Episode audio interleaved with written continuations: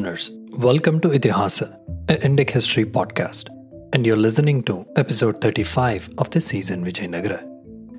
In the last episode, we had looked closely at the Nayankara system within the Vijayanagara Empire and its gradual evolution since the late 1400s.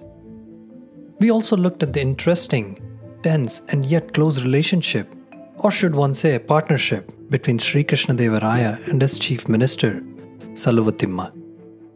We had seen how the great Raya had special copper coins minted after his coronation, in which the Kannada legend Krishna Deva on the obverse and Timmarasa Guru on the reverse was inscribed.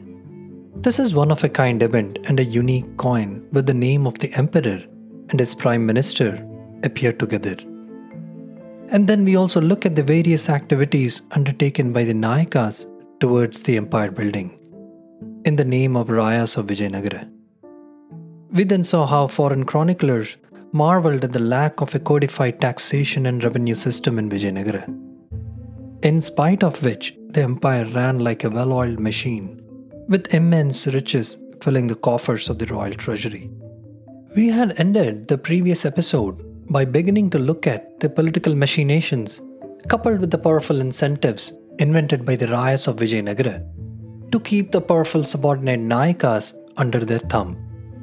Finally, we also saw how the Rayas were just as likely to be under the threat of rebellion from members of their fictive family as much as from the biological family. Hence, the Nayankara system, which hinged upon the Raya and the Nayaka relationship, unfolded within a political atmosphere defined by loyalty and rebellion. In this final episode, let us pick up where we left last time.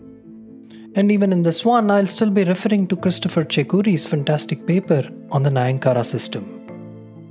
If you remember, in the last episode, we had come across the concept of Komara or Komaram, which translates into political sons. The Komara developed fictional discourses of the family around the figure of Raya or Nayaka. In short, these political sons took the place of biological sons in these discourses. As per the inscriptions, they served as agents, as military subordinates, as well as a class of sons called as Kumaravarkam, who were ritually and effectively bound by loyalty oaths to the Raya or superior Nayakas. The inner tension in the Nayaka world was between the role of a Komara and Nayankara. To be a Kumara meant the Nayaka was part of an inner circle of service elite. And to be a Nayankara partner implied having access to and share of political power along with the Rayas. So there was this simmering tension between the paths of mobility and loyalty. And this resonated deeply during the period in question. That tension between service and partnership between the Komara and Nayankara was the center of most intense activity of inscriptional gifts during the 16th century. This testified to a Nayaka culture of loyalty and devotion towards their superiors. The story of Nayankara as a practice that stretched across family, revenue, and empire is best exemplified in the life and career of persons like Saluvatimma and Aliya Ramaraya. Timma was an important donor of Nayankara tenures to other Nayakas in the empire.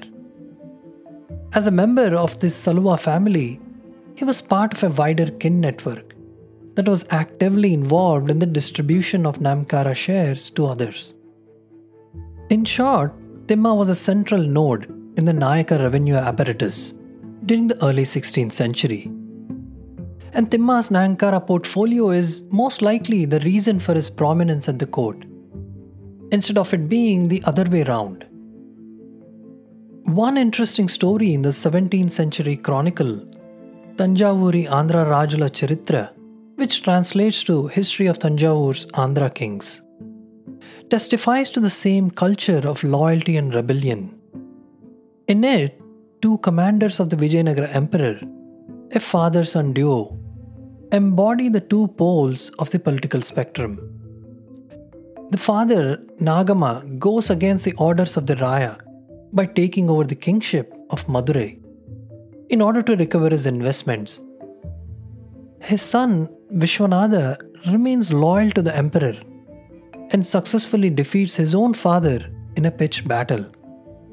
He then captures and chains his own father for his treasonous rebellion and hence fulfilling his duty and obligation to the emperor. Though the text was composed over a hundred years after the events it narrates, the themes of money and ethics, self interest versus loyalty, tension between Nayankara and Komara are symbolic of the politics of the empire during the 16th century.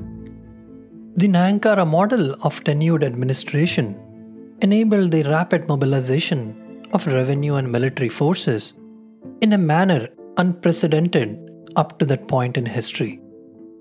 Not to mention the monetization of state building activity. This made possible the incredible military successes of Vijayanagara Rayas in the first half of the 16th century. Familial and succession politics of the empire constantly reproduce new political and kin alliances. In a world shaped by succession struggles and dynastic politics, shifting alliances made and unmade the Nayaka fortunes. With each new struggle at the royal court, an entire chain of political hierarchy stood to gain or lose. In such a political environment, Nayakas never completely left their local power bases. It was in their interest at all times to maintain both a local affiliation and a courtly profile. By some accounts, the Nayankara holders paid up to half of their revenue to their superiors and sought to develop kin and marital relationships with the Raya's family. In the court of Emperor Krishnadevaraya, the Portuguese chronicler Domingo Paes observed that several of the courtiers were his fathers in law. Hence, the Nayankara holding Nayakas were not only agents of the court and the empire at large, but were also consolidating their positions through kinship and matrimonial alliances. At the end of each royal succession conflict, the Nayankara tenures had to be reassigned, an aspect that led to further rivalries. The rise of Aliya Ramaraya is a classic example of a political career made in the world of succession struggle. Like Saluva Timma, during a career that spanned over 50 years, Ramaraya held titles such as Karyakarta and Pradhani and gave Nayankaras to many other Nayakas. As a testament to the considerable porosity between the Hindu and Islamic Sultanate polities in the Deccan, Ramaraya served under the Golconda Sultans before joining the service of Sri Krishnadevaraya. Soon after, Ramaraya married Krishnadevaraya's daughter, and embarked on a political career that witnessed him making several attempts as a power broker and kingmaker in the capital. Before finally becoming the powerful regent of Vijayanagara and turning the emperor Sadasivaraya into a mere ceremonial puppet by the 1550s. And with it, he ushered in the fourth and final Vijayanagara ruling dynasty of the Aravidus. The twin institutions of Komara and Nayankara continued to plague the Aravidu dynasty, especially after the debacle at Talikota and murder of Ramaraya at the hands of Sultan of Ahmednagar. The difficulties are illustrated really nicely in the case of the succession struggles of 1614 to 1616 CE, when the dying king Venkatadha II chose his nephew, Sriranga II, over his adopted son, the adopted son through his overambitious queen, Obayamma. And it was she who helped sow the seeds of civil war.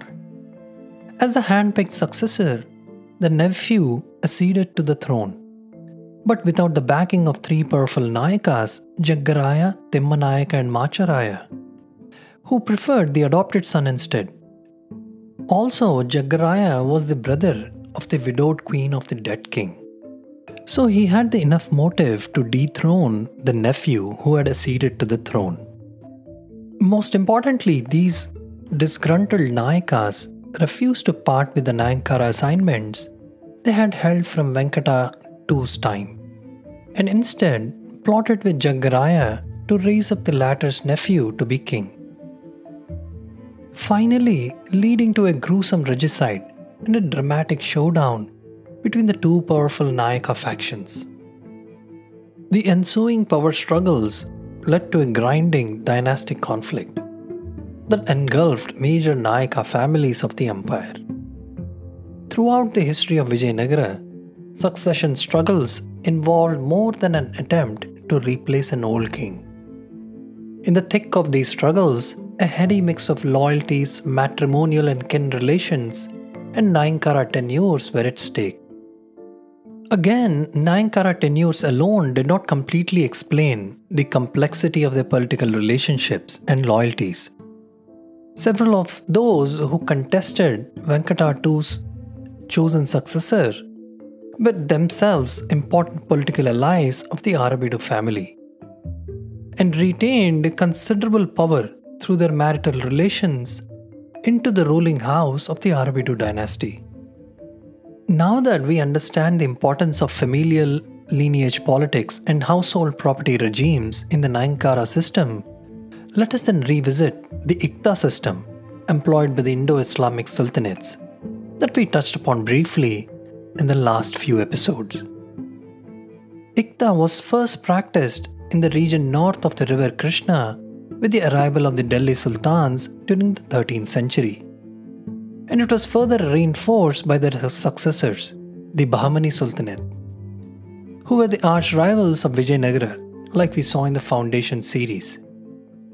If you haven't heard the Foundation series yet, then you're missing out on some dramatic backstory that sets the stage for most of the season.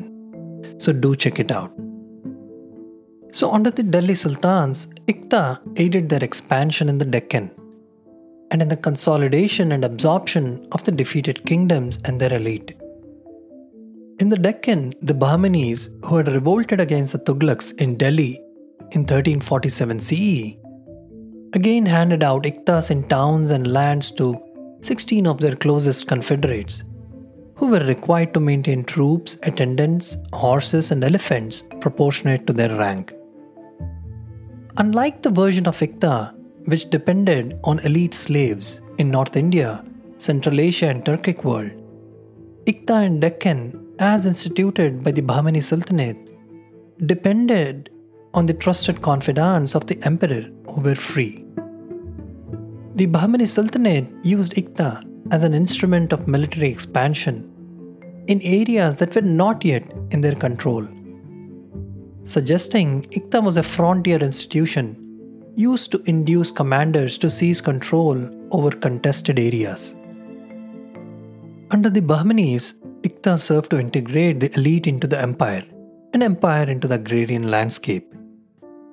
Hence, the Deccan variation of Ikta was adjusted to cater to a mostly Indian and agrarian landscape.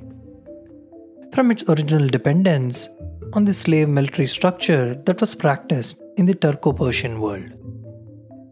While the elite migration between Vijayanagara and Deccan Sultanates is an indication of the near translatability of the Nayankara and Ikta systems, they both were still different.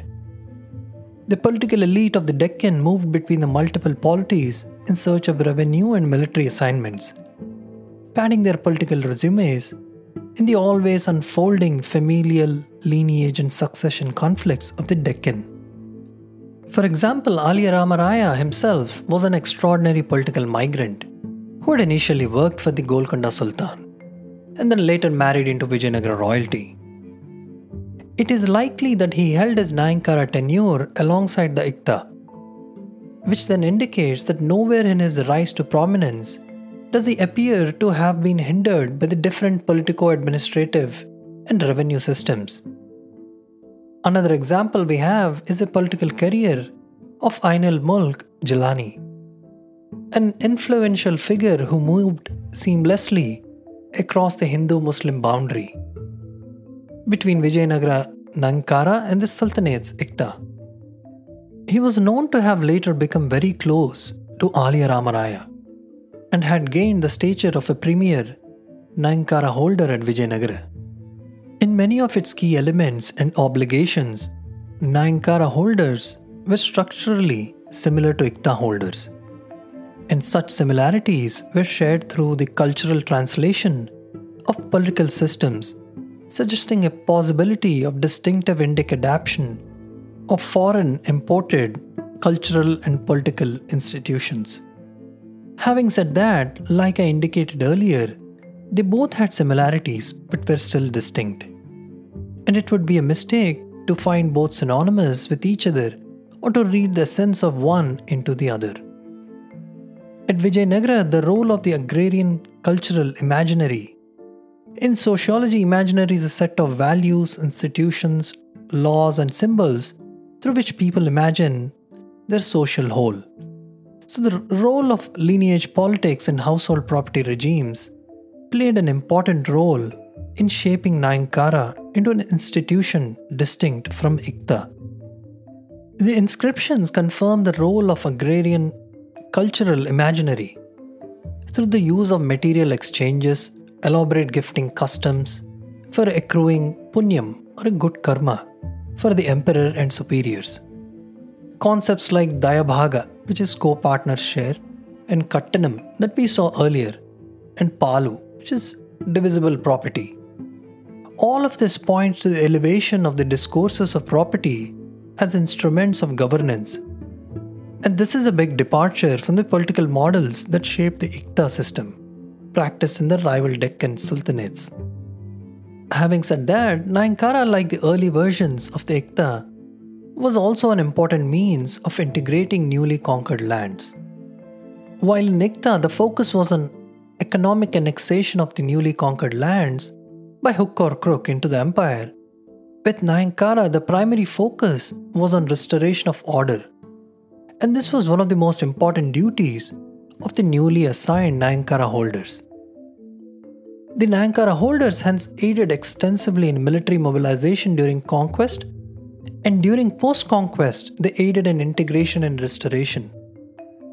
It was a very constructive process, unlike many destructive conquests, where economic and cultural pillage was the name of the game.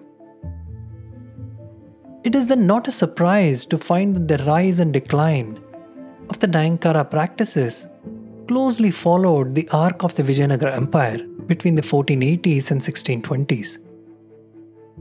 Interestingly, the Nayankara system started unraveling after the Battle of Talikota in 1565 CE, where the Vijayanagara Empire was struck by some serious blows by the Deccan Sultanates after which the economy and politics of the empire became increasingly oriented towards the local and weakened the imperial center. The emboldened Nayakas then contributed to this increasing localization by remitting and donating vast amounts of revenues into the temples, Brahmins, corporate groups, guilds, and villages. While the Nayakas did this earlier too, the difference in post Talikota Vijayanagara was the scale of these donations increased substantially. And they did these donations or remissions in their own names instead of the emperor's name. And hence building their own reputations in their assigned Nayankara provinces. The side effect of this trend turned out to strengthen the local provinces significantly and the cost of the imperial center. Political and economic weight of the empire shifted away from the court to the local provinces. Much of the wealth and resources moved to the locality in the intensely competitive environment of the Nayaka politics. This episode wouldn't be complete if we didn't look at the Nayankara system from the perspective of conquest the Rayas, through their conquests and by providing Nayankaras to their Nayaka subordinates, the Rayas of Vijayanagara set in motion a complex reordering of the economic, social, and political functions of the locality. Vijayanagara's Telugu inscriptions reveal multiple layers of such reordering. Many of these conquests were viewed as an attempt to restore order to an otherwise degenerate and sorry state of Hindu temples and institutions.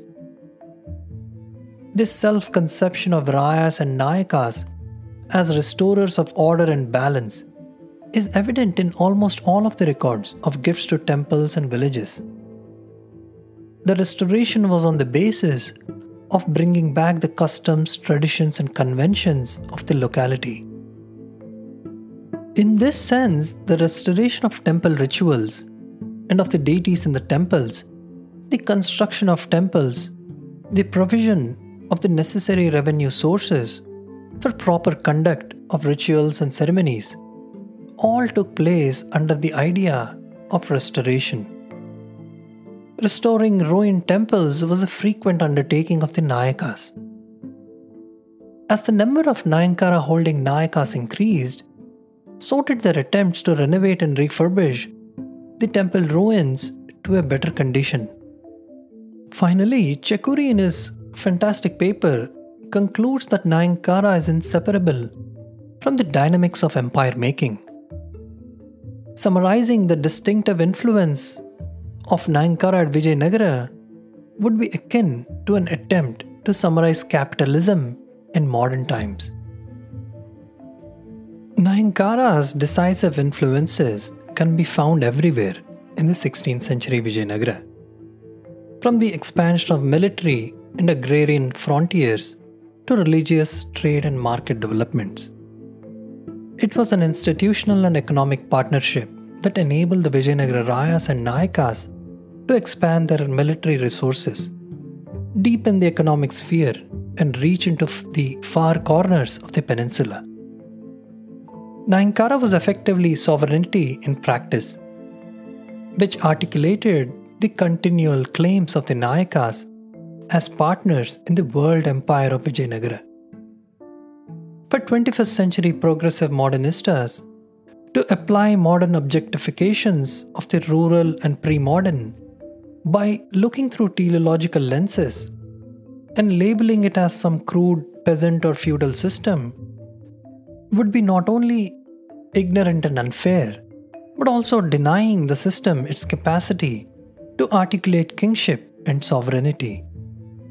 And with this, we shall end this episode and the third and final part of the Vijayanagara Nayankara system mini series. I sincerely hope the listeners enjoyed learning about the Nayankara legacy of Vijayanagara. If you did, please hit the subscribe button and leave a rating and a review wherever it is that you're listening. A huge thank you for taking the time to listen to the show. I hope to see you soon in the next episode. Till then, this is Narendra Vikram, your host and narrator, signing off. Hope you have a great week ahead.